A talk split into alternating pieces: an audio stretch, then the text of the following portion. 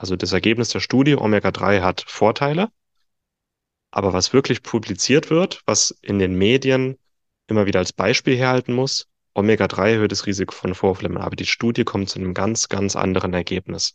Und das sehe ich leider häufig, dass Studien herhalten müssen oder falsch ausgelegt werden und das dann verdreht wird. Schnell, einfach, gesund.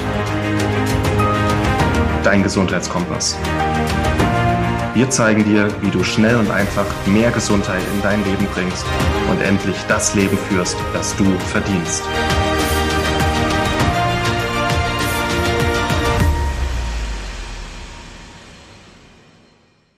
Hallo und herzlich willkommen zu unserem Schnell einfach gesund Podcast.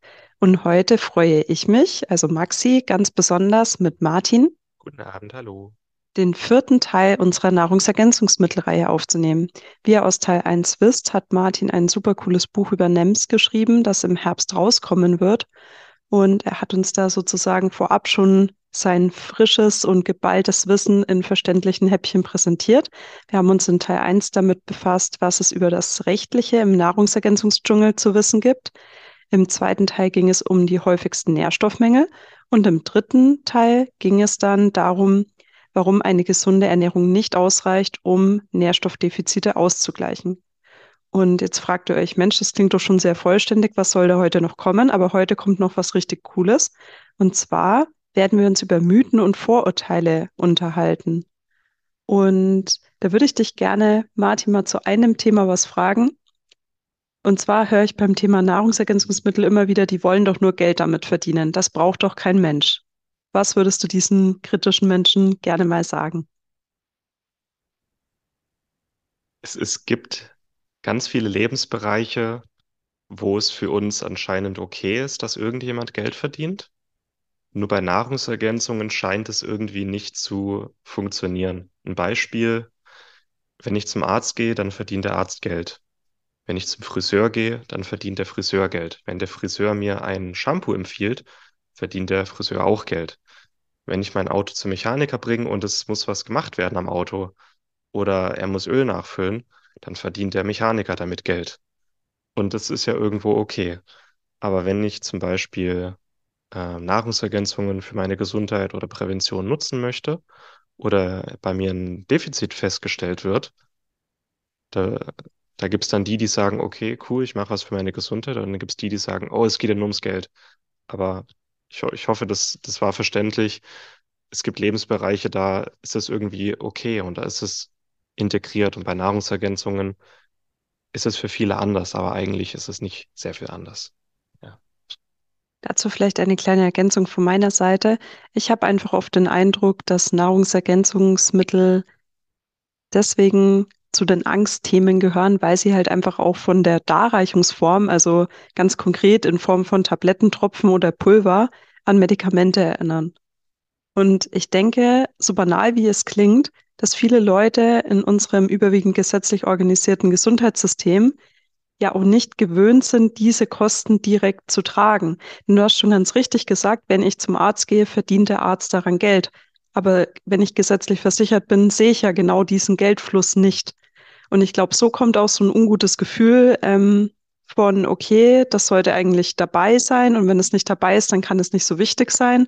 Und wenn es nicht so wichtig ist, ist es vielleicht überflüssig. Also ich hoffe, dass jetzt auch mein Gedankengang dazu klar war. Und das soll jetzt auch nicht heißen, dass ich das für richtig halte. Ich finde das ähm, genauso wie du und dein Beispiel war super mit dem, sich mal vor Augen zu führen und auch bewusst zu werden, in manchen Lebensbereichen ist es okay, in anderen nicht.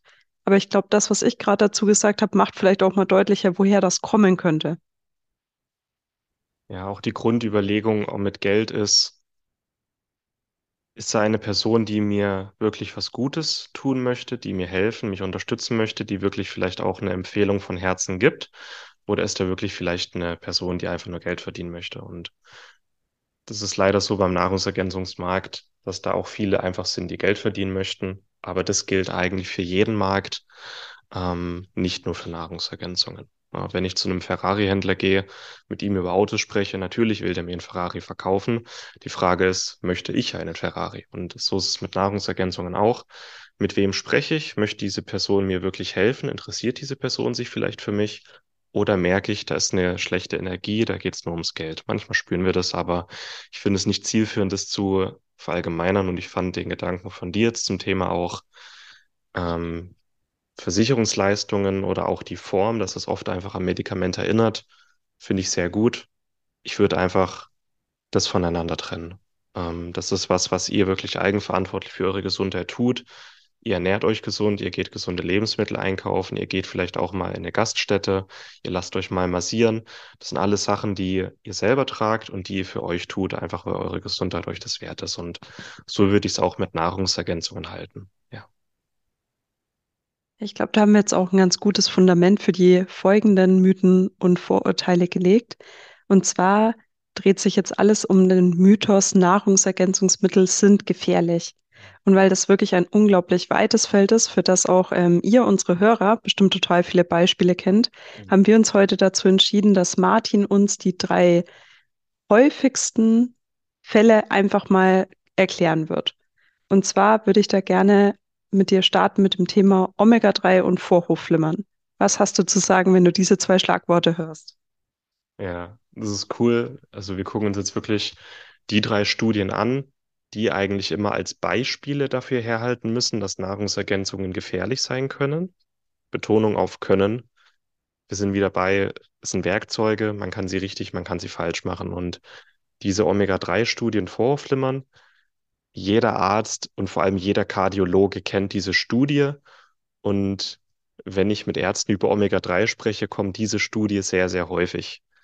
Ähm, die Studie kommt aber tatsächlich zu einem ganz anderen Ergebnis. Also, was oft gesagt wird, Omega-3 erhöht das Risiko für Vorflimmern.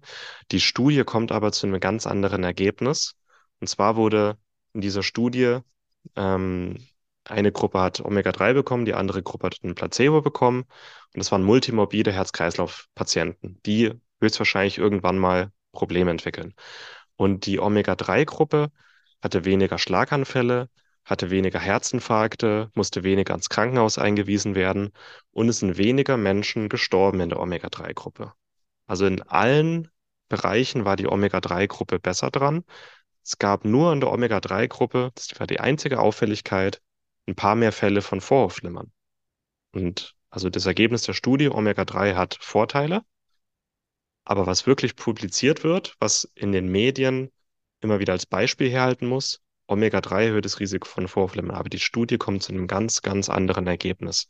Und das sehe ich leider häufig, dass Studien herhalten müssen oder falsch ausgelegt werden und das dann verdreht wird. Unglaublich. Und ich glaube, da wird das nächste Beispiel B-Vitamine und erhöhtes Krebsrisiko auch nochmal einen Eindruck geben. Ja, das war eine sehr große Studie. Da haben Menschen über sechs Jahre ähm, Folsäure und Vitamin B12 bekommen, hochdosiert. Und dann wurde geguckt, ähm, B-Vitamin versus Placebo-Gruppe, wie oft haben die Leute Krebs bekommen? Man wollte schauen, ob B9 und B12 quasi das Krebsrisiko lindert. Und die B-Vitamin-Gruppe hatte häufiger Krebs, also 20 Prozent mehr Krebsfälle in der B-Vitamin-Gruppe. Und was wird natürlich überall rumgeschrien? Äh, Nahrungsergänzung oder B-Vitamin erhöhen das Krebsrisiko. Aber wenn man sich die Studie anguckt, die Leute haben künstliche Folsäure bekommen, also eine Folsäureform, die viele Menschen nicht verwerten können. Und die haben eine inaktive B12-Form äh, bekommen, Cyanocobalamin. Das ist eine Form, die kann unser Körper nicht verwerten, nicht aufnehmen. Und diese Form enthält in geringen Mengen Cyanid. Cyanid ist ein hochgiftiger Stoff, der in unserem Körper nichts verloren hat. Heißt, ähm, die Studie hatte mit methodische Menge, weil sie mit künstlichen, inaktiven und sogar problematischen B-Vitaminformen gearbeitet haben und nicht mit aktiven B-Vitaminen, die unser Körper auch verwerten kann. Das heißt, die Aussagekraft dieser Studie ist eigentlich gleich null. Okay, aber bei dieser Studie habe jetzt sogar ich Angst bekommen. Und zwar jetzt mal meine Frage, weißt du auch noch, von wann die Studie war? Und die ähm, zuständigen Forschenden werden jetzt nicht mit Absicht schlechte Formen gewählt haben. Es war halt vielleicht auch einfach der damalige Wissensstand. Und ähm, ja, ich würde da jetzt einfach gerne noch ein bisschen genauer wissen, was dahinter steckt. Die Studie wurde 2006 publiziert und ging sechs Jahre, also die haben um 2000 angefangen Und zu dem Zeitpunkt war schon bekannt, dass diese zwei B-Vitaminformen problematisch sind und der Körper die nicht aufnehmen kann. Ich habe das wirklich mal untersucht. Zu dem Zeitpunkt gab es schon Studien und Untersuchungen, die hätten das eigentlich wissen müssen und haben trotzdem wahrscheinlich ähm, aus Kostengründen diese künstlichen Formen genommen, weil es billiger war, weil diese Studie über sechs Jahre ging mit 6000 Versuchsteilnehmern. Das ist irrsinnig viel Geld. Und einfach um das Geld zu sparen, haben die diese künstlichen Formen genommen aber eigentlich hätten die es wissen müssen. Deswegen, ja, problematisch. Interessant. Geht also in die Richtung menschliches Versagen. Kann ja in anderen Lebensbereichen oder auch Forschungsbereichen ebenso passieren.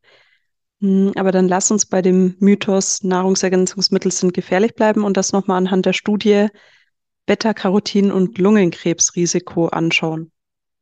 Ja, das ist so die äh, häufigste Studie, die verwendet wird im, im, im, äh, im Beispiel Omega, äh, Nahrungsergänzungen sind gefährlich.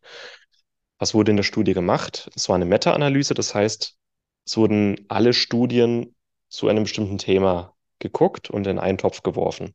Und es wurden 40 Studien ähm, hergenommen, die Multivitaminpräparate und das Krebsrisiko untersucht haben. Das heißt, 40 verschiedene Multivitaminpräparate wurden in einen Topf geworfen und dann hat man Studienprogramme drüber rattern lassen und die haben dann gesagt, das Beta-Carotin-Risiko erhöht bei Rauchern das Risiko für Lungenkrebs. Also zwei Probleme. Erstens, 40 verschiedene Präparate, eine Riesendiversität. Ähm, ist die Frage, ob die Aussage überhaupt statistisch relevant ist. Zweitens, Beta-Carotin ist eine nicht mal ein Nährstoff, sondern ein, ja, ein Antioxidant, das heute gar nicht mehr Verwendung findet in Nahrungsergänzungen. Und bei Rauchern, das heißt, nur bei einer sehr, sehr kleinen Teilgruppe aus diesen mehreren hunderttausend Patienten, die untersucht wurden, wurde dieser Zusammenhang aus Beta-Carotin und Lungenkrebs hergenommen. Und daraus dann den Schluss zu folgern, dass Nahrungsergänzungen das Krebsrisiko erhöhen können, ist, ist, sollte nicht gemacht werden. Also ist auch statistisch einfach nicht sinnvoll.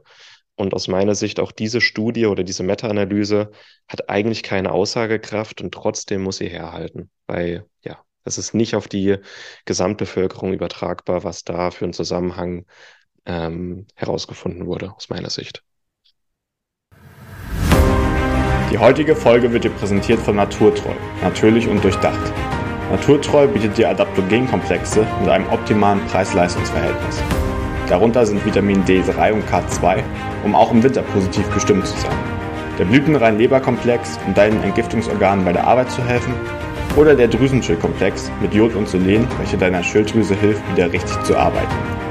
Diese und weitere Produkte findest du auf naturtreu.de. Geh noch heute auf www.naturtreu.de und erhalte mit dem Code GESUND10 10% Rabatt auf deine erste Bestellung.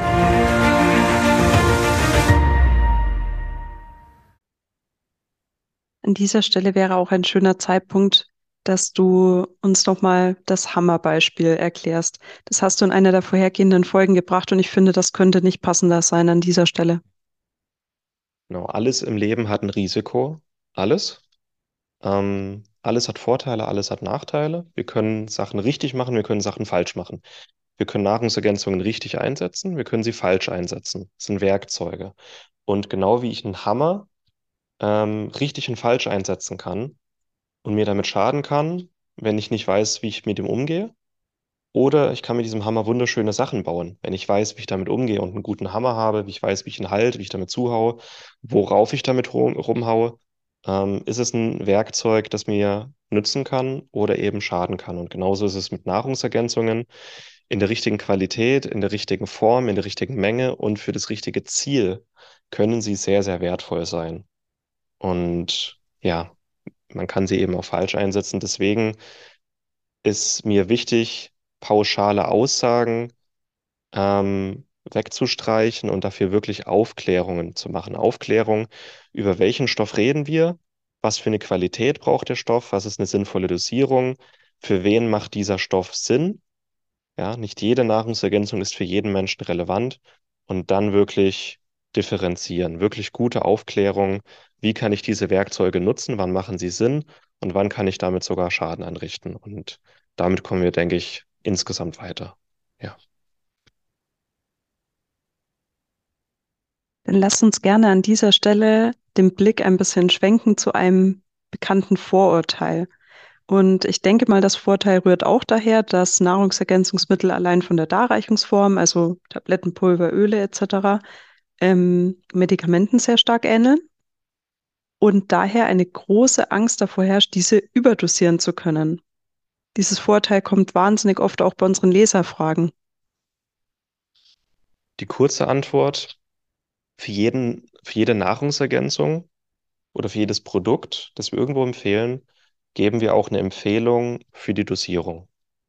Und in jedem guten Buch, das ihr lest, gibt es für jeden, vor allem Nährstoff, Dosierungsempfehlungen, die sicher sind, die Sinn machen und bei der eine Überdosierung nur sehr unwahrscheinlich ist. Also würde ich wirklich empfehlen, ähm, vor allem für Laien, ähm, sich an diese Empfehlungen zu halten, reinzuspüren, wie gut tut mir der Stoff und ähm, nicht auf eigene Faust selbst Experimente zu betreiben. Das ist der Punkt. Es gibt für jeden Nährstoff eine sinnvolle Dosierung.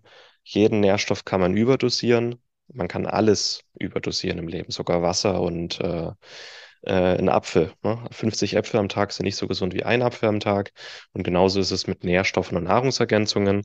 Und wenn ihr euch an die Empfehlungen gebt, erhaltet, die wir geben oder die auch andere gute Autoren geben, dann könnt ihr da eigentlich nichts falsch machen. Könnt euren Körper mit Nährstoffen versorgen, wenn ihr ein Defizit habt. Aber das Risiko einer Überdosierung ist sehr, sehr unwahrscheinlich. Und vor allem bei den ähm, Nährstoffen, die überdosiert werden können, die sich im Körper anreichern können, gibt es immer so eine gewisse, so ein Sicherheitsbereich, einen Pufferbereich, dass quasi die Empfehlung, die wir geben, ausreichend ist, um einen Mangel zu beseitigen, aber sehr, sehr weit von einer möglichen Überdosierung entfernt ist. Das gilt zum Beispiel für Vitamin A und D. Ja. Kannst du an dieser Stelle auch nochmal darauf eingehen, was denn eine Überdosierung im Falle unserer fünf häufigsten Nährstoffdefizite bedeuten würde? Also uns mal ein paar Zahlen geben, damit wir uns vorstellen können, wie viel das auch wirklich wäre. Ja. Omega-3 habe ich noch nie erlebt, dass jemand überdosiert hat. Also das ist wirklich, habe ich noch nie erlebt, gibt es keine Studie. Wichtig ist eine gute Qualität. Aber theoretisch ab 6 Gramm am Tag kann man das überdosieren. Aber ich habe es noch nie erlebt, dass wirklich jemand zu viel Omega-3 hatte. Das äh, einmal. Bei Vitamin D ähm, ist die Tagesempfehlung 800 bis 1000 Einheiten von der Deutschen Gesellschaft für Ernährung. Wir empfehlen 2.000 bis 5.000 Einheiten für Erwachsene. Die EU empfiehlt 4000 Einheiten am Tag, auch als ähm, gesundes Oberlimit.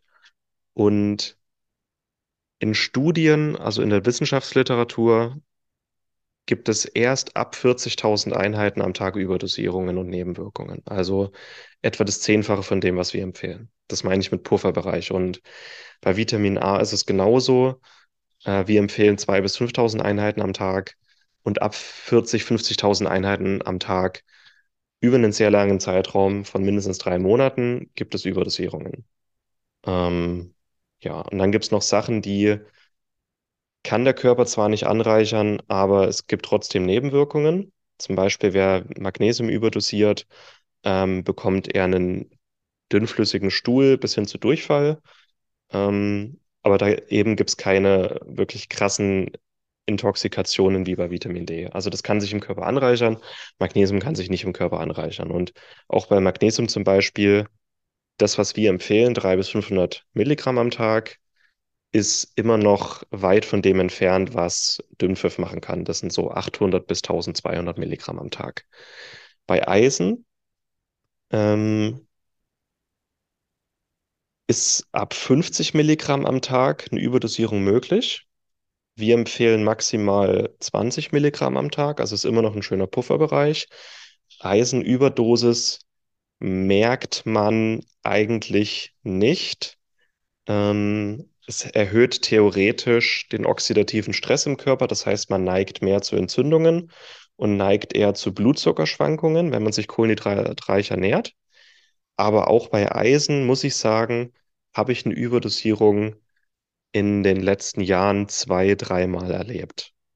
Bei Selen habe ich ein paar Mal eine Überdosierung erlebt, weil es gibt eine Selenform, die kann sich im Körper anreichern, Selenomethionin. Die ist in manchen Nahrungsergänzungen enthalten. Die Selenformen, die wir empfehlen, enthalten diese Form nicht. Ähm, das größere Risiko tatsächlich sind Kokosnüsse und Paranüsse, weil Kokos und Paranüsse sehr viel Selen enthalten. Also wenn ich jeden Tag eine Handvoll Paranüsse esse, habe ich schon zu viel Selen. Das ist so ein Beispiel, vor allem ähm, ja bei Veganern. Also alle, die ich bisher erlebt habe, die äh, diese Selenüberdosis hatten, das ist dann Übelkeit, Unwohlsein, Erbrechen, war alles durch viel Kokosnüsse und viele Paranüsse jeden Tag. Ja, das wären so die häufigsten Beispiele. Ähm, kann man richtig und kann man falsch einsetzen, aber Überdosierung kommen sehr, sehr selten vor.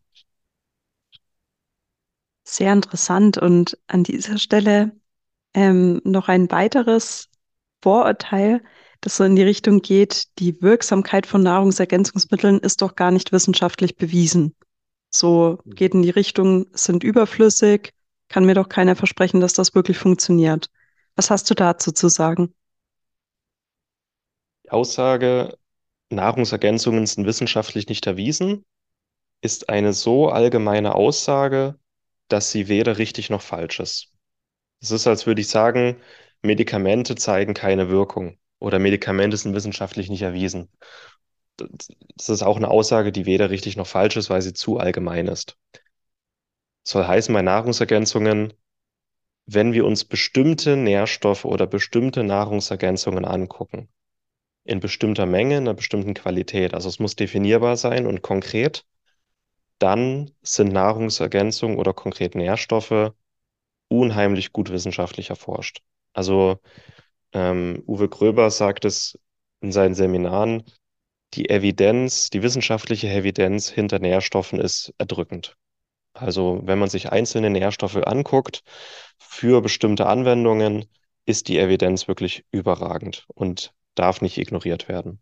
Also nicht verallgemeinern, sondern konkrete Aussagen tätigen. Und wenn man sich konkrete Nährstoffe für bestimmte Anwendungen anguckt, dann ist die Evidenz wirklich da und viel, viel, viel da. Ja. Vielen Dank an dieser Stelle dir für all dein Wissen rund um das Thema Mythen und Vorteile. Und auch wenn es jetzt nicht eindeutig in die Klasse Mythen oder Vorurteile passt, würde ich gerne die Chance nutzen, noch ein Thema mit dir aufzugreifen. Und zwar hast du dich ja auf einer sehr intensiven Fortbildung auch mit dem Thema beschäftigt, wie Medikamente den Nährstoffhaushalt beeinflussen können. Und das finde ich wundervoll, wenn du da abschließend noch ein paar Worte zu sagst und auch für unsere Leser da noch Hilfe finden können. Ja. Es wird auch gerne davor gewarnt, dass Nährstoffe mit Medikamenten interagieren können. Da ist mir wichtig zu sagen, dass sich Medikamente immer auf den Nährstoffhaushalt auswirken. Jedes Medikament erhöht den Verbrauch oder den Bedarf von bestimmten Nährstoffen. Und da hat Uwe Gröber in den letzten 30 Jahren mit dem Professor Klaus Kisters von der Uni Bonn 30 Jahre lang dazu erforscht, ähm, welche Medikamente sich auf welche Nährstoffe wie auswirken. Und das finde ich problematisch, weil der durchschnittliche Senior in Deutschland nimmt acht bis 17 verschiedene Medikamente ein, also ein rieses, ein riesen Arsenal an Medikamenten. Man muss dazu sagen, ab vier Medikamenten gleichzeitig ist nicht mehr abschätzbar, wie die untereinander wirken, die Medikamente, welche Wechselwirkungen es gibt. Und ähm, in der Summe wirkt es sich einfach dramatisch auf unseren Nährstoffhaushalt aus. Ähm, das heißt, wer Medikamente einnimmt, sollte sich auch damit beschäftigen, aus meiner Sicht, Empfehlung, ähm, auf welche Nährstoffe sich dieses Medikament auswirkt. Wir haben auf unserer Seite auf schnelleinfachgesund.de slash gratis haben wir einen Ratgeber, da kann man nachgucken, welche Medikamente sich auf welche Nährstoffe auswirken. Und da würde ich empfehlen, einfach eine Blutanalyse zu machen. Wenn ihr diese Nährsto äh, Medikamente einnimmt, macht eine Blutanalyse und dann guckt ihr, ist ein Defizit, ist ein Bedarf da oder nicht. Ich gebe ein paar Beispiele. Statine werden zur Cholesterinsenkung eingesetzt. Das sind Medikamente, die hemmen ein bestimmtes Enzym in der Cholesterinsynthese. So, und Das Problem ist, dass nicht nur die Cholesterinsynthese gehemmt wird, nämlich auch die Bildung von Coenzym Q10. Das ist derselbe Signalweg, dasselbe Enzym, ist auch für die Bildung von Coenzym Q10 wichtig. Das heißt, wer Statine einnimmt, hat irgendwann einen Q10-Mangel und deswegen erhöhen Statine auch das Diabetesrisiko, weil das Q10 fehlt in den Mitochondrien. Mitochondrien gehen kaputt, das heißt, der Energiestoffwechsel sackt ein. So ein Beispiel, Q10 gilt auch für Vitamin K2. Ähm, anderes Beispiel sind Protonpumpeninhibitoren, also Omeprazol, Pantoprazol, diese. Die werden bei Sodbrennen eingesetzt oder bei Magengeschwüren und sollen die Bildung von Magensäure hemmen. Das Problem ist, dass Magensäure wichtig ist, damit unser Körper bestimmte Nährstoffe überhaupt aufnehmen kann, zum Beispiel Folsäure B9 und Cobalamin B12. Das heißt, wer diese Medikamente einnimmt, kann B9 und B12 schwerer aufnehmen und es kann dann zu Defiziten dieser Nährstoffe kommen. Eisen und Magnesium brauchen auch eine gewisse Menge an Magensäure. Und das heißt, wer diese Medikamente einnimmt, entwickelt über die Jahre ein ordentliches Defizit an Magnesium, Eisen und B-Vitamin und hat auch wieder ein erhöhtes Risiko für Diabetes, Mitochondrienerkrankungen, aber auch einfach Energieerschöpfung. Und ja, das sind jetzt nur zwei Beispiele. Eigentlich jedes Medikament wirkt sich irgendwie auf den Nährstoffhaushalt aus. Und das ist wichtig zu wissen. Und da werden wir auch noch viel aufklären. Und wer die Abkürzung nehmen will, schaut gerne in unsere Drahtgeber bei schnellfachgesund.de slash gratis, ganz unten. Und da ist mir einfach wichtig, noch mehr aufzuklären, weil da hatte Uwe schon recht. Da wird noch zu wenig, ähm, dem wird noch zu wenig Aufmerksamkeit gegeben, weil wirklich die meisten Menschen nicht nur ein, sondern mehrere Medikamente einnehmen.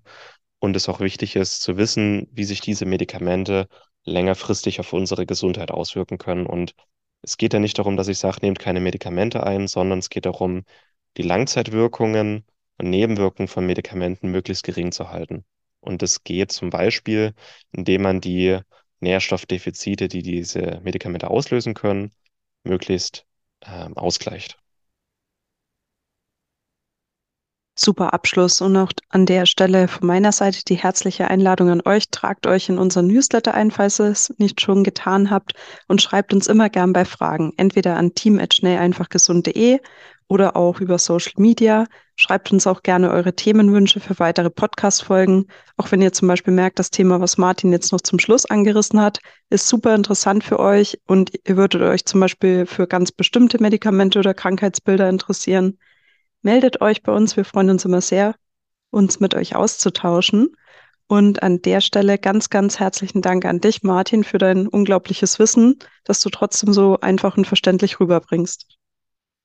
Und ich danke dir für die schöne Atmosphäre hier im Raum und die vielen schönen Fragen, liebe Maxi. Äh, danke euch, liebe Zuschauer, Zuhörer, äh, Zuhörer, seht uns ja nicht, ihr hört uns nur.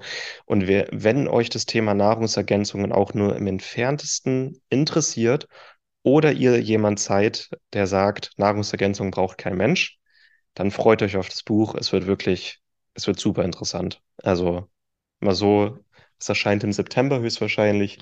Es wird interessant. Da könnt ihr euch drauf freuen. Macht euch noch einen schönen Tag. Bis bald. Bis bald und tschüss auch von meiner Seite. Vielen Dank, dass du dabei warst. Hole dir unter www.schnelleinfachgesund.de slash newsletter noch mehr Gesundheitstipps zu dir nach Hause. Dir hat die Folge gefallen? Dann lass uns gerne eine 5-Sterne-Bewertung da, damit mehr Hörer auf uns aufmerksam werden und von dem Wissen profitieren.